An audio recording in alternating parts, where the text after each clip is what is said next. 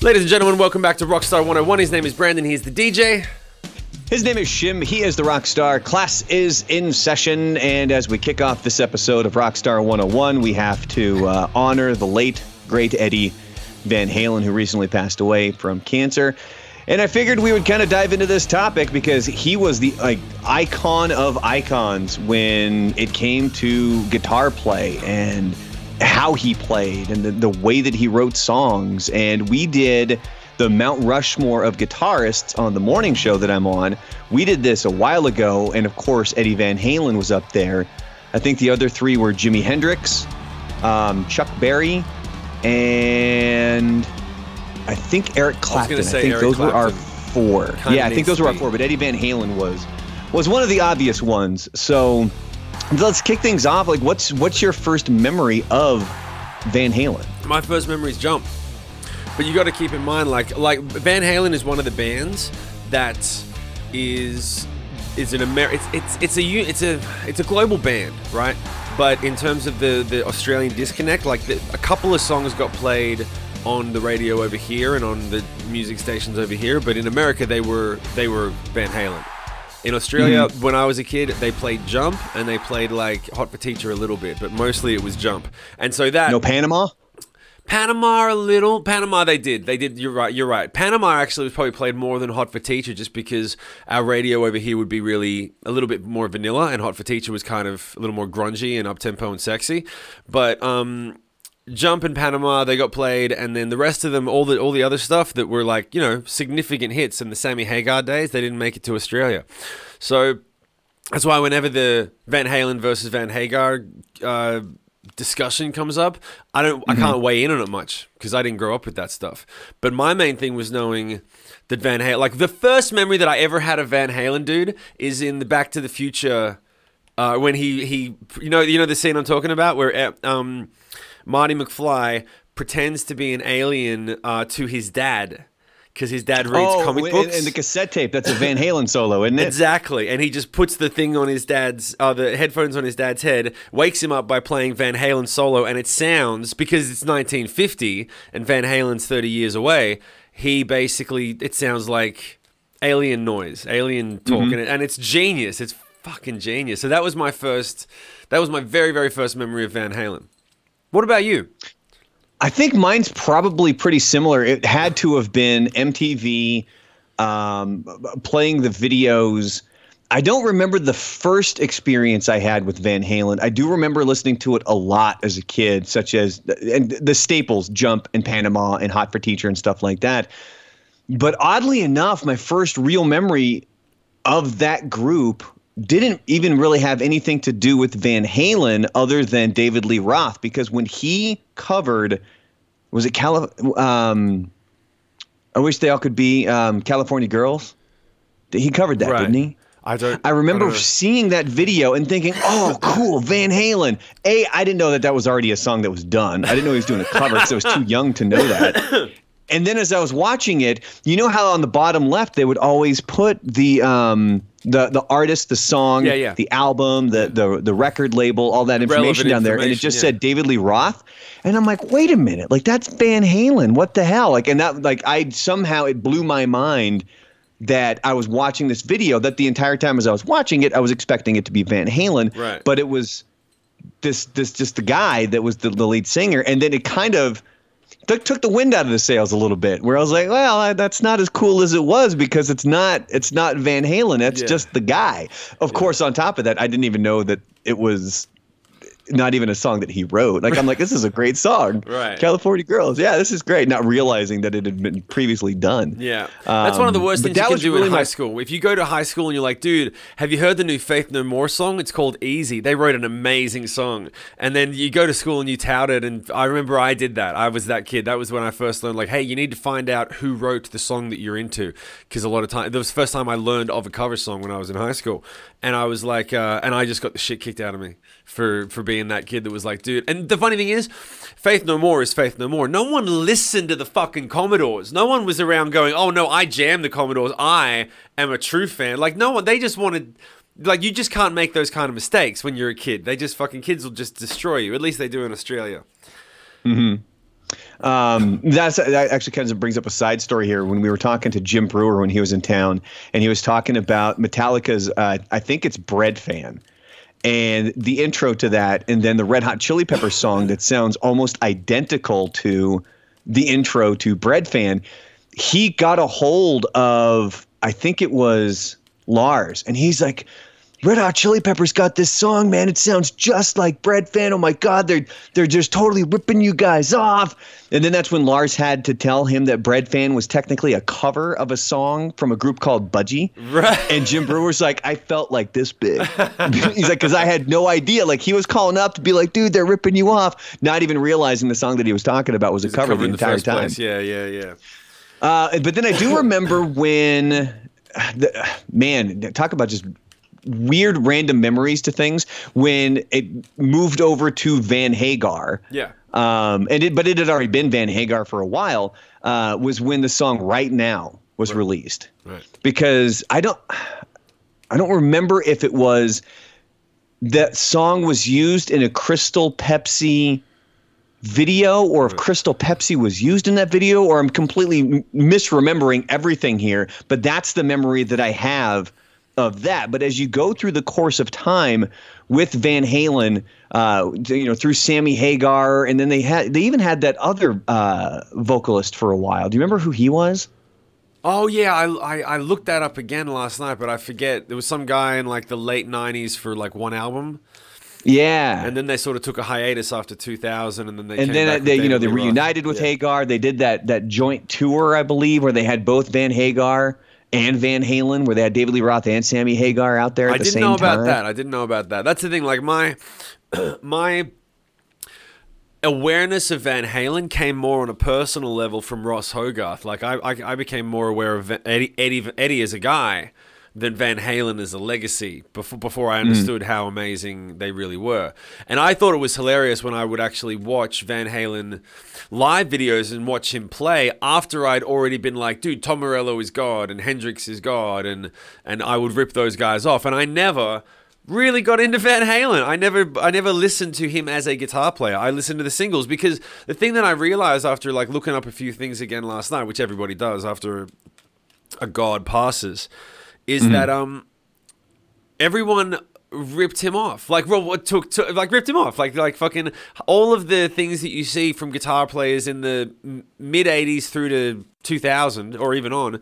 It's like they Van Halen was the first to do the tappy thing, the the the two tap, the uh, the harmonic, like all that stuff. He was the guy that invented all these things. But if you if you just know their pop hits, you don't realize what an actual genius he was sometimes because they were so good at being pop stars as well.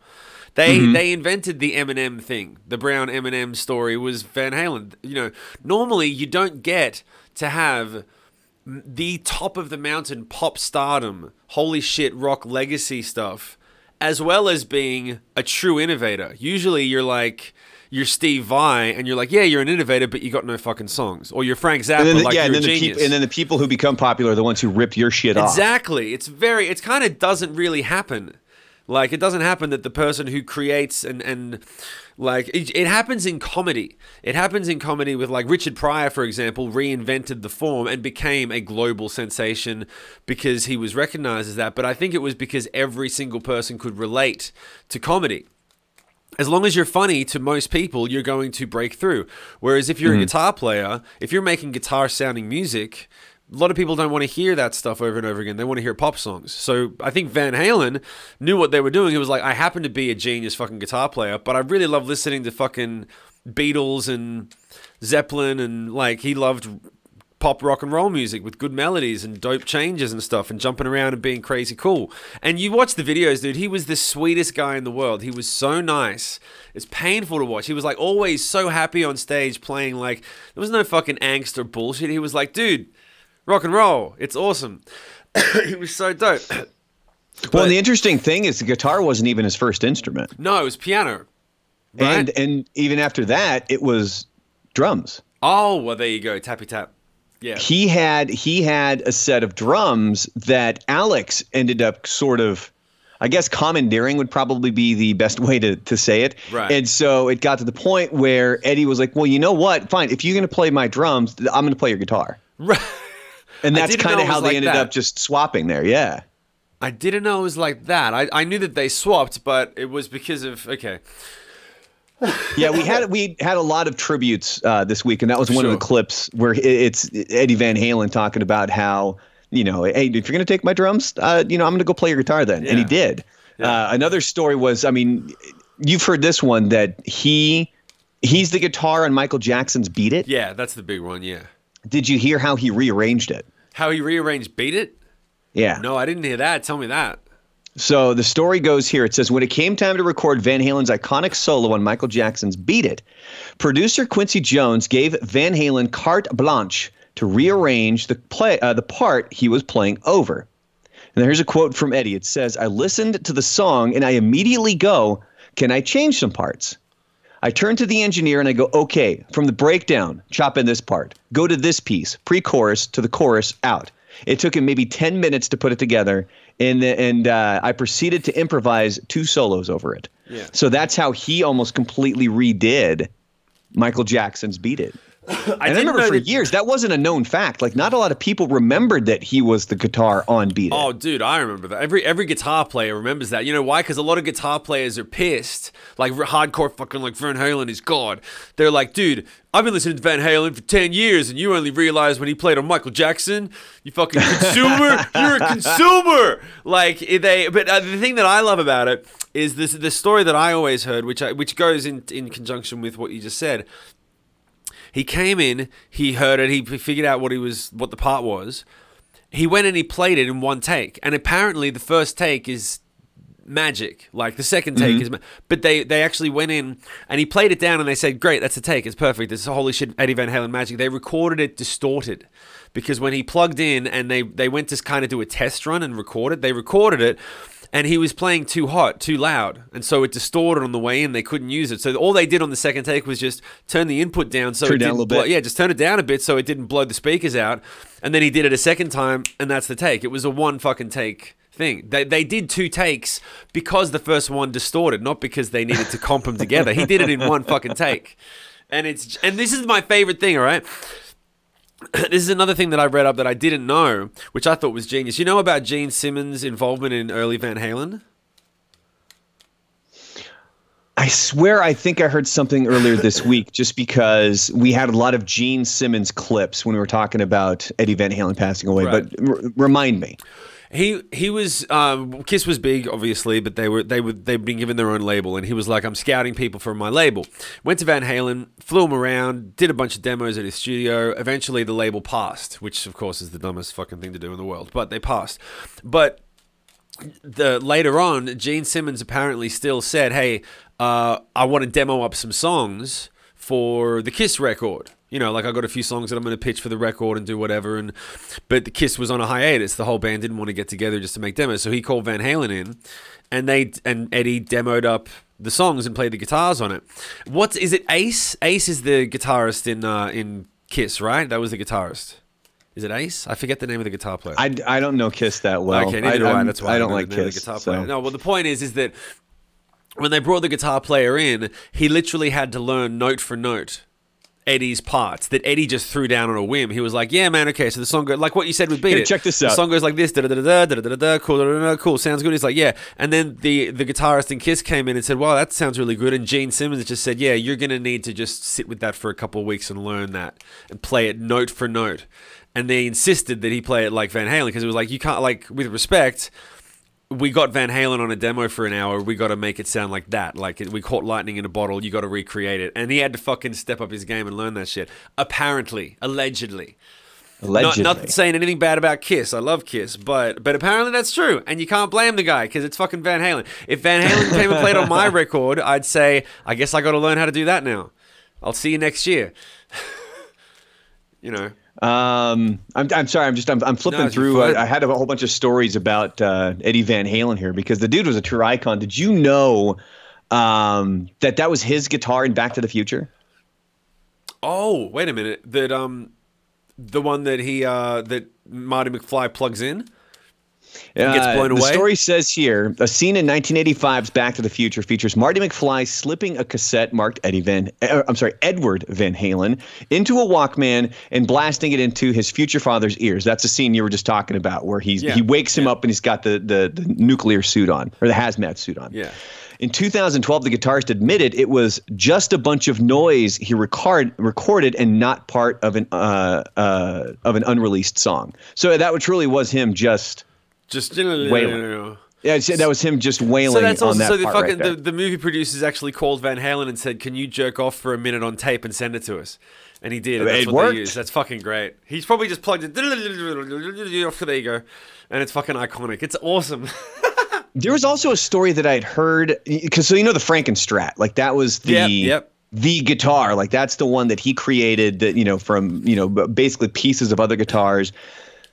I don't have confirmation on this one, but I'd always heard that you that was never allowed almost out of his sight, right. uh, like protected under uh, the most Yeah. No. Extravagant circumstances at all times because there were things that he did with that guitar that there, there were secrets there. He didn't Yeah. want people to see what he had done. Yeah. So it was he performed with it and then it would immediately go back into the case. Like this was not something that was put on for anybody just to go mess around with. Like this thing was protected Yeah, yeah. almost like with like a secret service at one point. Yeah, right. No, that makes sense because yeah, I know he built it specially, and it looked like it looked fucking dope. It looked like a Frankenstein. It was perfect. Dude, they've made a ton of merchandise about these. Uh, like they, I just looked it up here on eBay. They have shoes that have the design on there. There's flip flops with the design on them.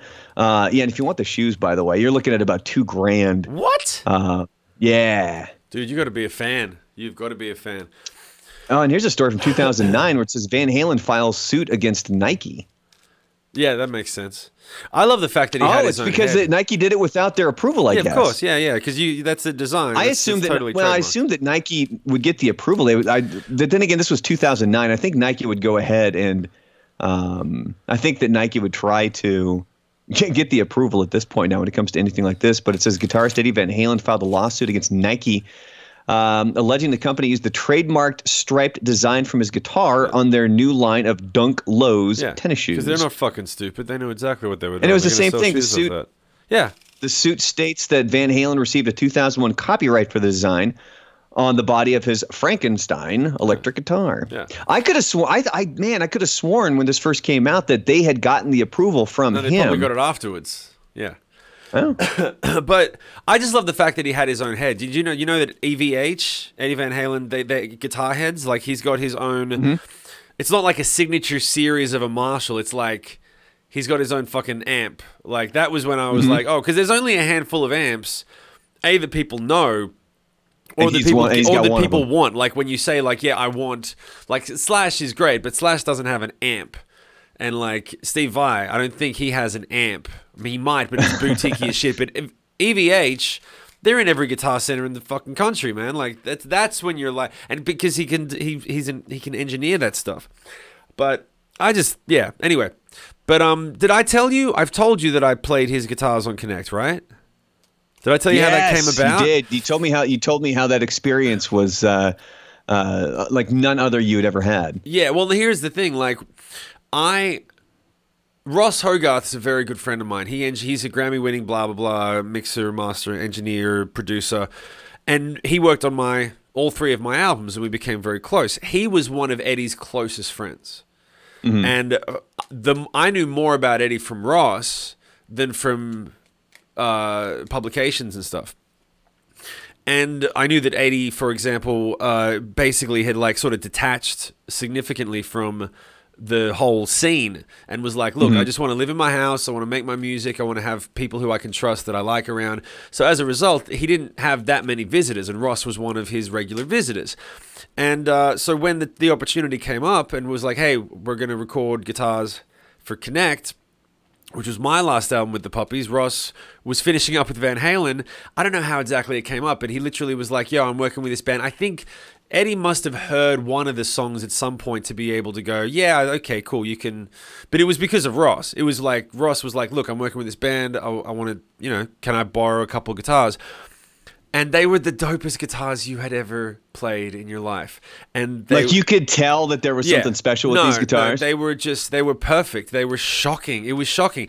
It, the one that I remember, which is used on there's there, it was like three guitars, but one of them was just shot like truly shocking. Where you plug it in and you're like, what? How does this sound like this? It was this it looked like it was a piece of junk. It looked like it was the the simplest, cheapest guitar with this sort of brown body that wasn't quite wood, but it was a weird paint thing. It wasn't pretty at all. And then it was really light. It was as light as a feather. It was like as light as your microphone. Like it was so like it was hollowed out, but it was a real piece of wood.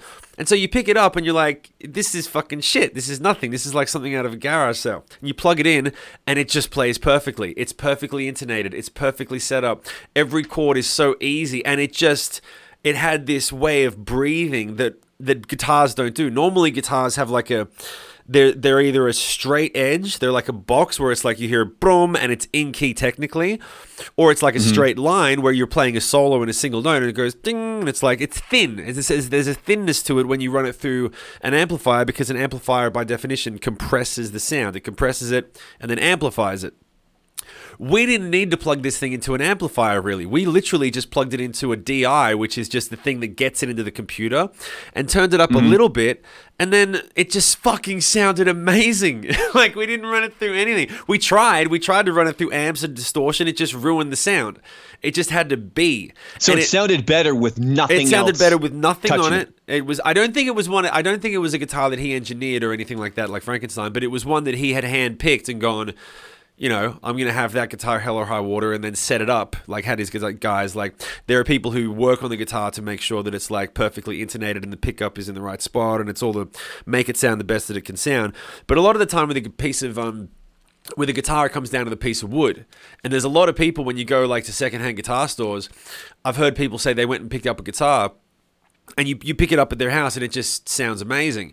And you go, where'd you get this? Oh, it was some op shop or some secondhand store in the middle of nowhere. But it they say like, oh, it just it was the right piece of wood. I got lucky. This is just the right piece of wood. And sometimes that happens. And this was the right fucking piece of wood. Like it was unbelievable, dude.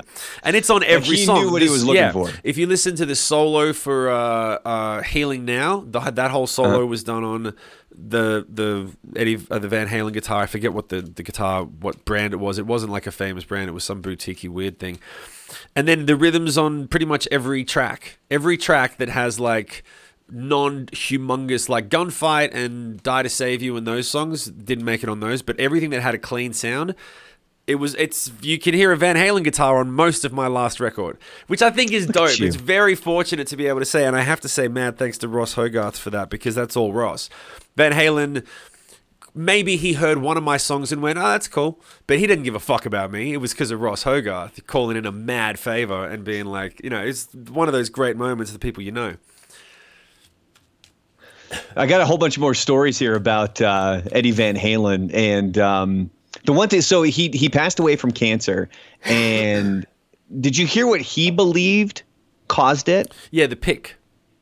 Yeah. Yeah. So the it's I mean doctors and everybody was like, well, it was probably from all the years of smoking cigarettes because I believe it was uh, it was was it mouth or throat cancer? It was throat cancer. It was one of the two where it was, you know, it affected his palate and everything. Maybe it was mouth, Um, and his belief was he had this metal pick that he used to hold in his mouth. Yeah.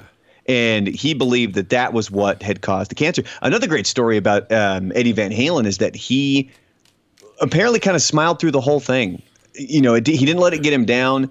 Um, there was a few different stories uh, that we were playing back this week of people talking about him and talking about how they would run into him later on in life, even after he was diagnosed, and you know they had had to remove some of his mouth because of this, and he would show them kind of the damage that was done was but it never spirits, came yeah. off yeah it never came off as oh look at you know woe is me um, it was really like yeah i got this thing you know i'm, I'm gonna fight it and i'm gonna beat it and you know we're gonna keep rocking on man and it's just it, it, it stories like that show you the the true entity of the person Yeah. you know what i mean Yeah, like I- their core i guess Yeah, I think that's. Uh, I I had I had an opportunity to meet him once with Ross. We were driving past his house, and he was like, "Oh."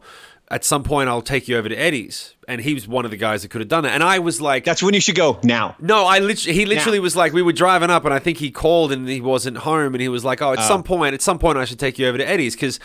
Because he could do that, and it was uh, like, and, and I remember thinking like, yeah, that'd be great, but I didn't, I didn't, I didn't chase him up. I probably should have chased him up and been like, so when are we going? But I didn't want to be that guy. I didn't want to be that guy. So but from what I've, I, always go back to Ross because he actually was friends with him. He actually knew him, and he said exactly the same thing. He was just the sweetest guy in the world, and you can see it in the old videos when he's playing in front of 20,000 people. He's just so happy. He's not trying to be cool. He's not trying to do what. He's just having the best time, and he's clearly just grateful and humble and and stoked, just fucking so stoked to be playing music. And that's the thing that I think a lot of people don't realize is that, you know, a lot of people they try really, mm-hmm. really hard to emulate Eddie or to whoever or to copy or to become like. And there, but the people that you usually idolize the most are kind of just existing in that place. They're not trying. They're just they're having a good time. They're existing in there. They're calm. They're peaceful. They're like, I'm doing it because it's so much fun. They're not doing it because I want to do this because if I can reach this point, then I can get a girlfriend, and then chicks will like me because they don't like me because I'm not on the soccer team. Like when you start, when I started music, I started music because I was like, this is awesome. A couple years later, I found out chicks dig guys that can sing, and I was like, "Fucking awesome!" Side like a that's like a Sweet side effect. perks. Yeah, perks. But I knew a lot of people who there was a lot of guys who picked up guitars who who just were not very good, and they would just sit in the schoolyard and sing, and girls would sit next to them, and, and I go, "Oh, that's I get what you're doing. You're you're into music, and you're trying, and you have a, a, a like an agenda or whatever." And there are other mm-hmm. there are musicians who become very famous who are usually horrible people to be around who have an agenda and they're like yeah i want to make music for some extra you could tell with eddie he was just that's why uh, I, I know from ross after like somewhere after 2000 or whatever he made a life change and was like look i'm not just gonna go and do every show and just make records when people tell me to make records and i'm just he cut a lot of stuff out of his life and was like and I think he took a monetary hit as well. He was like, I don't care if I don't make any more money. I got my money, but I'm like, I just want to have a clean, peaceful, simple life. And that's why after 2000, uh, there was it wasn't as crazy. It wasn't because the band became less popular. He actually was like, I just want to play music and enjoy my life and be cool. And like going back to what you said, he was a really genuine, special guy. And you see the posts. Everyone was posting on Facebook that was like, this time I met Eddie, he was so nice. This time I met him, he was like really cool and chill. He's just this. He was the sweetest guy in the world. I texted Ross the moment that I heard the first. I saw the post and I just went straight to texting Ross and I just checked in on him because I knew that like if you had the blessing of being a friend of Van Halen, you were in pain at that point. Like you lost a true like a brother. And and he was. And like and he is. Still it's still fresh, but like he uh that's the type of guy that he is. I think that's something important that that a lot of people take when they think about someone like Van Halen they go, "Oh, we lost a great guitarist." Well, you we lost a great person. Like he was really the reason he sounded that way is because of the way he lived his life because he really just existed for the music. And that's the thing that I I think it's a shame that you that sometimes people have to pass to realize oh he was actually just like he that's just how he was. He wasn't just a great guitar player. You become you become great at a task because you're a great person. You can't get to that level without being in check with yourself and your world around you and stuff Well, we do have a couple of stories of him getting cranky, apparently. oh okay, with people. fine okay okay Well, because there's there's one here Why that you go to found. stories of David Lee Roth getting cranky? Because I hear there's a bunch of those. Oh, I got. It. I, I've heard some. Yeah. Okay. fuck it. I'll tell it. So, well, okay, well, I had a friend of mine. He uh, he was working. I I worked with him at a radio station in Florida, but his story came from when I think he worked at a venue, and it was his job to go pick up um, the talent, whether it be at the airport, take him to the hotel, or the hotel to the venue, or whatever the case may be. And he went to go pick up David Lee Roth. And as he picks up David Lee Roth, there's these two just gigantic men surrounding him. Obviously, like they're just these big, big old bodyguards. And when they get into the back men. seat, Yeah. one of the guys like looks straight at my friend and he goes, "You don't turn around and you don't look in your rearview mirror." And that's when my friend was like, "Oh shit!" And he said within like five minutes of the car ride, he smelt just this horrific smell that he had ever smelled. It, it didn't smell like tobacco. It didn't smell like marijuana. And of course, everybody assumes like, dude, was smoking crack. Like, like you know, they're they're making that leap, but that was the bit like you don't like he's not allowed to like look up and then you know look check his his rearview mirror. So he's like, I never really saw what it was. He goes, but it was horrific, and he never he didn't have too much interaction with David Lee Roth, other than he just he was a weird dude, and you could tell he was on something. Right. Um, but so that's my story. But this one comes from uh, Twitter where somebody says, True story. In 1978, Eddie Van Halen got so pissed at David Lee Roth backstage that he threw a bowl of guacamole at him. the guac didn't hit Roth, it hit Steve Perry, though. Fuck. And Steve Perry cried. Really? That's what it says. It says. he cried. Why? Because the guacamole hurt, or because it came from Van Halen? I don't know, but it says here this is a true story according to Running with the Devil, the 2017 memoir by Van Halen's former manager. Oh, dude, if I got hit by guacamole, if, if Van that book. I Halen threw get- anything at me, I'd cry. I'd be like, dude, why don't you like me? God, I gotta, I gotta get back into reading uh, rock, uh, rock bio biographies, man, because like that, that one right there, the Running with the Devil sounds like an amazing one. I never read the Heroin Diaries, which should oh, be just the an Heroin amazing, Diaries is an amazing biography. amazing. We gotta, we gotta start getting into that. We like, we need shit. Here we go. We're gonna start a rock biography book club. Really? Live, we're announcing this live on the, on podcasts. Like we can't edit this. We're we're stuck with this now. Fuck it, yeah, let's do it. Yeah, yeah. Like, Okay, we're all right, what is it? a What is it? biography book club. Huh? Okay. Okay. So what's what's the first? Is the Heroin Diaries the first one? I don't know. Let me let me um Put together some options. is there like a pop-up book we could start with A or pop-up? No, you're gonna have to actually read, motherfucker. You're gonna have to pick up. Dude, how rad would that be? Like you got the pop-up book and it, maybe it's a Van Halen biography when it pops up you like the pop-up is his hands like fucking like that. How great would that be? That'd be awesome. Do you want to see that again? No one wants to see that again. So we've got, but I think there there are some great. Wow, just keep going. There are some great stories in a lot of those things. I remember uh, the Aerosmith one had a lot of great stories, and the I reason have that an Aerosmith one. It's Steve Kramer's. Well, whatever. It, there's one that's the official one. That's No, no. There's one that's actually written by all four members and like a one or two tour managers, and it actually tells like it. T- it picks like 20 great stories of of Aerosmith and everyone's Kramer. God damn it. perspective. You know? Do, are you listening? Are you listening? No, sorry, I because I knew the second I said Squirrel! Steve Kramer, I'm like, that's not it, idiot. Like That's that's, not not, his name is Joey Kramer. Yeah. Sorry. Go. I'm sorry. Go. The Uh, point is, rewind there's an 15 seconds. Aerosmith. There's an Aerosmith book. Anyone in the Discord, help me out with the name of this. There's an Aerosmith book. Uh, which is it, it- they'll have one story, but they have multiple perspectives on the same event from different band members. And usually, the drummer in the band was like, "Dude, I don't know, I just want to play Joey Kramer. drum." Yeah, he was like, "I just wanted to play drums." So like, but there's Fuck, do you remember what happened to him like last year? what happened? Where they basically locked him out of the of rehearsals and and like kicked him out of the band. What? No, You don't remember this? No. I think this. I think it was when Aerosmith had their Vegas um, residency. Yeah. and they had their rehearsal spot and they just so because shit this happened a couple of times over the past couple of years remember this happened to brian johnson with acdc which by the way they got a new album coming out With Brian Johnson. yeah new song new song dropped this week we got to play it um and then but this happened Oh, that's right. Where heard about that. again we're we're going back to our uh the time i got to hang out with jim breuer where because he's good friends with like brian johnson Right. and what he was saying was um Brian Johnson got home and basically his stuff showed up.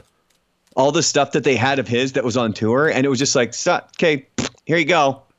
And that was it. Yeah. yeah. Nobody told him anything. He was just very unceremoniously kicked out of the band. I can't believe. they, I, what does that feel like? I can't imagine what that feels like. then they ended up going with Axl Rose. Yeah. Remember, he Yeah, toured yeah. with the band for a little bit, but now they have since made up, and now it's all the original guys. You know, uh, with uh, Phil Rudd and um, Angus Young and um, Malcolm's Cliff not there, Williams. right? Malcolm isn't there. Malcolm passed away. Yeah, oh, I know. So when you say all the original guys, it's not all the original guys. Well, the ones that are still around. Yeah, but Um, just wanted to clarify yes, in case yeah. anyone's like, "Oh, So- Malcolm." no, no. So, So anyway, we've gone. We've gone really Brian like de- Brian's deaf? he's having difficulty hearing. I thought I that was know if he's why. I didn't know it was deaf. so unceremonious. I thought the reason that Axl went on tour was because Brian was deaf or at least had significant hearing problem, and he was a replacement singer for a short while. But see, that's the thing is that's what the news was reporting is that Brian Johnson's battling hearing loss, so he has left the band. They're now looking for somebody to fill in. Oh, look, Axl Rose wants to do it, so that's what we're going to do. When we spoke with Jim Breuer about it, he was like, "Hey, yeah." As from what he was told, Brian Johnson had no idea what was going on. He just had his stuff show up at his house, like just randomly, and it was like, "Oh, um, so I guess I'm not in ACDC anymore." That's so But then they, Like- of course, they have since you know made Yeah. up, and they do have their new album coming out. Yeah, you would think that after the 40 years that that band has been together, or how many years has Brian been in the band now? It's 30. Didn't 30 Bon Scott die in 80? Yeah, so it's 30 fucking years. 30 fucking 40. years. 40. Oh shit, you're right. It's 40 years. totally spaced on that. 40 years, and you think after 40 years, either one, they would be a little bit more ceremonious, or A, B, two, whatever I said. They would, you'd get past your shit. Like after 40 years, hasn't hasn't everyone gotten over their baggage and been like, look, I don't like But you, see, you don't like me, thing. whatever. Remember, it is, like- Joey, that, and this is this is what ties into the other story. And we got to start wrapping up this episode. But hell, we really, you know, just kind of went on a whirlwind here at the end. Yeah, but it's because remember stuff. that was the thing with oh, um, he just reunited with them earlier this year, but it was during the band's residency, I believe, that they locked out Oh yeah, um, squirrel. Joey Kramer out of the rehearsals. And for what purpose? They getting another drummer, or they just thought, nah, fuck it, he'll play along. I don't know if it was ever really explained. I got to read more into this, but I, they just yeah, fucked it was. I, like it, there's there's video of him showing up to the rehearsal place, and there's two bouncers out front that won't let him in. Oh my god. And no, and he's and he's 70 years old now, man. So like, you just you feel bad for the dude. And if you read his biography, you're like, fuck, that guy's got got problems upstairs, man. Like he battles demons. Oh really? Okay. Like he starts he starts off his book. I can't remember what the tour was, but this was after because you know Aerosmith made it big. They went away. They did Walk This Way, Run DMC. Uh, you know, kind of remixed it, and then they kind of hit big again. Yeah. And then you got to like Get a Grip and stuff like that. Yeah. So it was after they've made it big again, and Yeah. they're just like one of the biggest things on the planet. And he starts off by saying he should be in one of the greatest places he could ever possibly be because they're on top of the world Yeah, yeah. he's he he was like crying uncontrollably and shaking because of depression and anxiety and I think he had already been sober for like 6 years so it wasn't like he could blame it on substances and it was just this it's a it's a rough one to get through. Right. Um, I still haven't even been able to finish it because it's it's it's not an easy read in the sense of you know he really really kind of he lets it all out there in this book Right, right. uh, Joey Kramer's biography. But uh, yeah, go check that one out. So we're gonna have to find this, and if anybody listening to this wants to jump in on a uh, rock biography Book club. um, book club. Now, look, we're not reading a book in a week. I don't have that kind of time. we're Like, we're not going to be powering. We'll go chapter by chapter, discuss chapters. Yeah, well, yeah, I think it's going to depend on the book, but we're we're going to definitely need to do this. So if anybody has any suggestions, this is the perfect way for me to roll right into our social medias. Uh, you can find Shim over on Twitter. It is at Shim Moore S H I M M O O R E. You can also find him over on Facebook. That one is just simply Shim, but he's got the uh, blue check mark. You can find me over on Reddit or on Instagram. It is at the Real Brandalorian. Again, that's at the Real Brandalorian. You can always drop me a message on either one. Speaking of which, I did get a question on Instagram from a good friend Lucia, um, who is a frequent listener of the podcast. Has reached out to us Hello, times Lucia.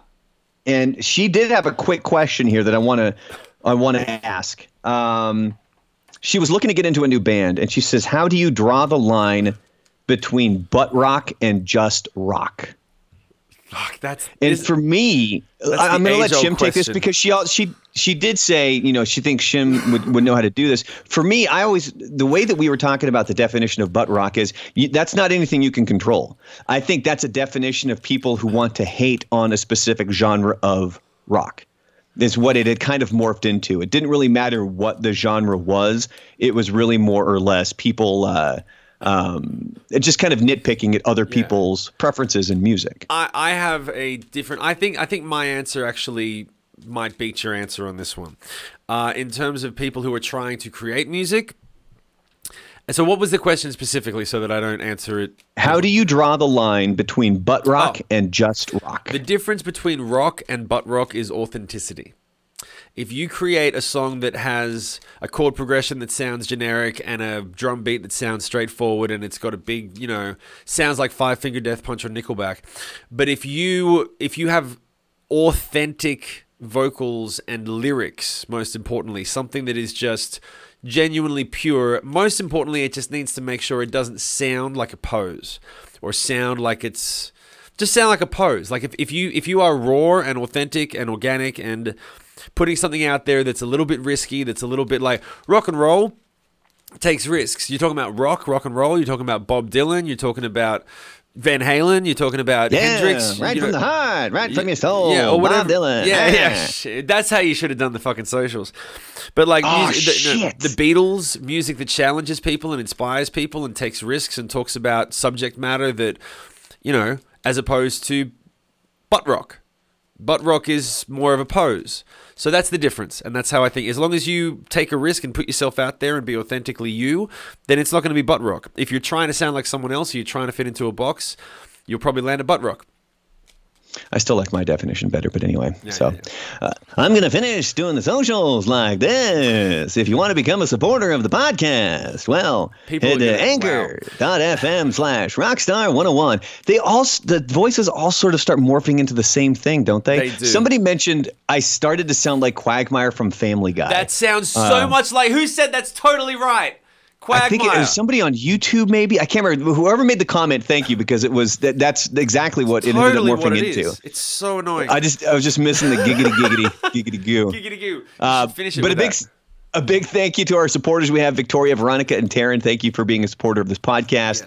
Um, if you'd like to be a supporter, if you're watching this on YouTube, click the link below. But if you're listening to this as a podcast on Apple or Spotify, wherever you get them, uh, you can always head to anchor.fm slash rockstar101. Of course, I got to plug the beard struggle really quick. If you're liking how the old beard's looking there, go to YouTube if you haven't seen it. Uh, go to the Beard Struggle. They've got all different kinds of products. You've got the uh, the beard balms. You've got the oils and uh, shampoos and conditioners and all the. It's it's arguably the best product that I've ever used on my beard, and I've used a ton of stuff on my beard before. So go check it out, and then use Brandalorian as your code at checkout, and you're going to get yourself a nice little discount there. Again, that's the Beard Struggle, and use code Brandalorian.